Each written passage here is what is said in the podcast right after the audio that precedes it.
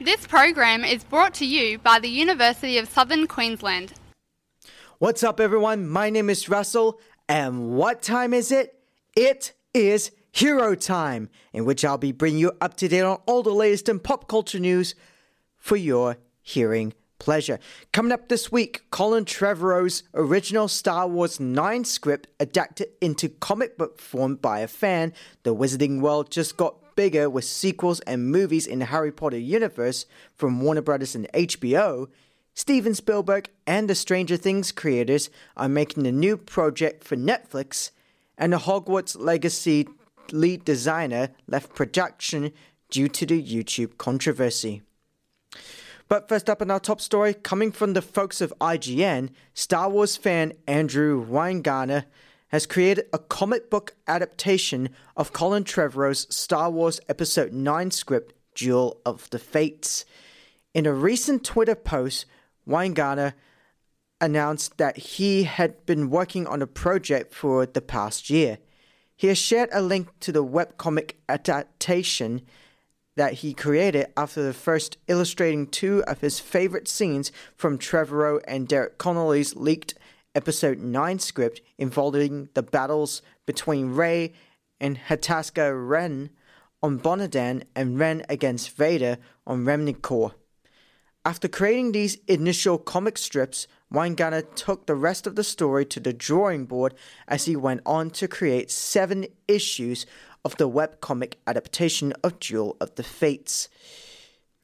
The first issue is fully colorized, while the later issues feature black and white scenes as the creator continues to fill out the details and bring the axed script to life. Like many fans, I was disappointed with The Rise of Skywalker, a retreat from Return of the Jedi that didn't seem to follow the trajectory of the story set up in The Force Awakens and The Last Jedi. Weingartner explained. I was thrilled that Colin Trevorrow and Derek Connolly's Duel the Fates leaked both the script and amazing pre production artwork, which I incorporated into my adaptation. The leaked Duel the Fate script opens in a time when the First Order has all but completely dominated the galaxy. Communication between planets has been cut off, leading the Resistance to hijack a Star Destroyer and launch a surprise attack on Coruscant in order to activate a hidden Jedi beacon that can pierce the First Order's communication blockade and rally the Resistance allies. Trevorrow confirmed that the leaked script was legitimate after concept art from his axed version of Episode 9 surfaced online last year. The artwork depicted Force Ghost Luke Skywalker blocking Kylo Ren's lightsaber with his hand, Rey using a double bladed lightsaber to battle Ren, C3PO comforting his severely damaged psychic R2D2, and General Leia Organa delivering a message to BB 8. The Rise of Skywalker turned out to be completely different from Trevor's version of Episode 9, and ultimately, J.J. Abrams' version received mixed reviews from fans of the franchise, with some wishing that the movie had been split across two episodes. Even so, the final chapter in the long spanning saga successfully managed to attract an audience as it crossed over $1 billion at the global box office.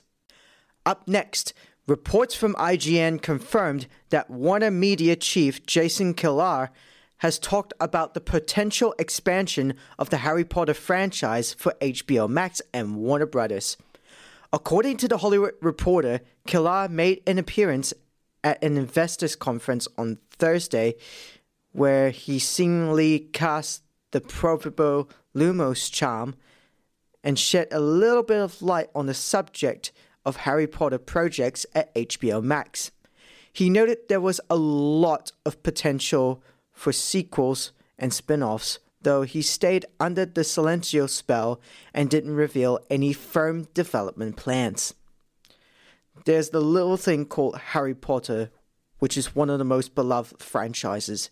Kilar told the Morgan Stanley Technology, Media, and Telecommunications conference during the webcast session and we're incredibly thankful to be able to partner with J.K. Rowling And so I would argue there's a lot of fun and potential there as well. The outlet notes that discussion about possible sequels for Harry Potter came as Kilar addressed the creative fortunes going forward for Warner Brothers. In particular, Kilar highlighted the success of HBO and HBO Max after subscribers topped nearly 61 million worldwide in 2020. He said the streamer was so far ahead of pretty much any metric, including engagement, usage per day, and subscriber count. This comes shortly after a report emerged about a Harry Potter TV series being in early development at HBO Max. Sources indicated that broad ideas for the project has been discussed, but that no deals have been made. HBO Max and Warner Brothers commented on the speculation at that time, telling the Hollywood Reporter that there are no Harry Potter series in development at the studio or on the streaming platform. However, it's possible that HBO Max and Warner Brothers were giving a response based on a very different definition of in development. With early discussions reportedly ongoing, the two companies may not have defined the project as formally in development at this early stage, especially with no talent, director, or writers being attached to the potential series yet. Harry Potter actor Daniel Radcliffe previously told IGN that he expects the stories to receive a full movie or TV reboot one day, saying, It will be interesting to see how long those films stay. It feels like there's a sacredness around them at the moment, but that will go, the shine will wear off at some point. It'll be interesting if they reboot them and just do the films again or do a series I'm fascinated to watch. It remains unclear what part Harry Potter author J.K. Rowling will play in future additions to the franchise, particularly those coming from the entertainment companies that hold the rights to create Harry Potter projects. But whatever the case turned out to be, we think the Harry Potter saga needs a fresh start via the medium of television, and HBO Max might just be the answer for that. Reports from IGN confirmed that Stranger Things creators Matt and Ross Duffer have found their next project for Netflix. The Duffer brothers are collaborating with Steven Spielberg's Amblin Television and Paramount Television Studios to adapt Stephen King's The Talisman for the streaming platform, per The Hollywood Reporter. Curtis Gwinn, a writer and executive producer on Stranger Things, will serve as showrunner on the project. The Talisman was written by Stephen King and Peter Straub. The fantasy novel follows a teenage boy named Jack Sawyer searching for the talisman, an object that can heal his dying mother and save the world. Sawyer journeys across America and the territories, a grim parallel world of our own, Spielberg purchased the screen rights for The Talisman in 1982, two years before the book was even published. In 2019, Mike Barker, a frequent director on The Handmaid's Tale, was involved in adapting the work into feature. The Duffer Brothers are currently busy working on season 4 of Stranger Things, which is expected to premiere later this year. The series has expanded its cast for the next season, nabbing actors like A Nightmare on Elm Street's Robert Englund and Game of Thrones' Tom Lauslichenka. The Talisman marks the next project in a line of recent Stephen King adaptations from Hollywood, including Doctor Sleep, the It films, HBO's The Outsider, and Hulu's Castle Rock. In 2017, Netflix released two King adaptations, one being Gerald's Game, which is not a Hey Arnold episode, and 1922. The final report of the day, coming from, you guessed it, IGN, reports that Hogwarts Legacy lead designer Troy Leavitt has left developer Avalanche Software and quit the project, following controversy around his YouTube channel. Leavitt became the center of controversy two weeks ago when journalist Liam Robertson pointed out that the designer had previously uploaded a number of videos in the past that, among other subjects, expressed support for the Gamergate movement and downplayed high profile cases of sexual harassment. Leavitt has now explained on Twitter that he has left Avalanche Software, adding that he has nothing but good things to say about the game, the dev team, and WB Games.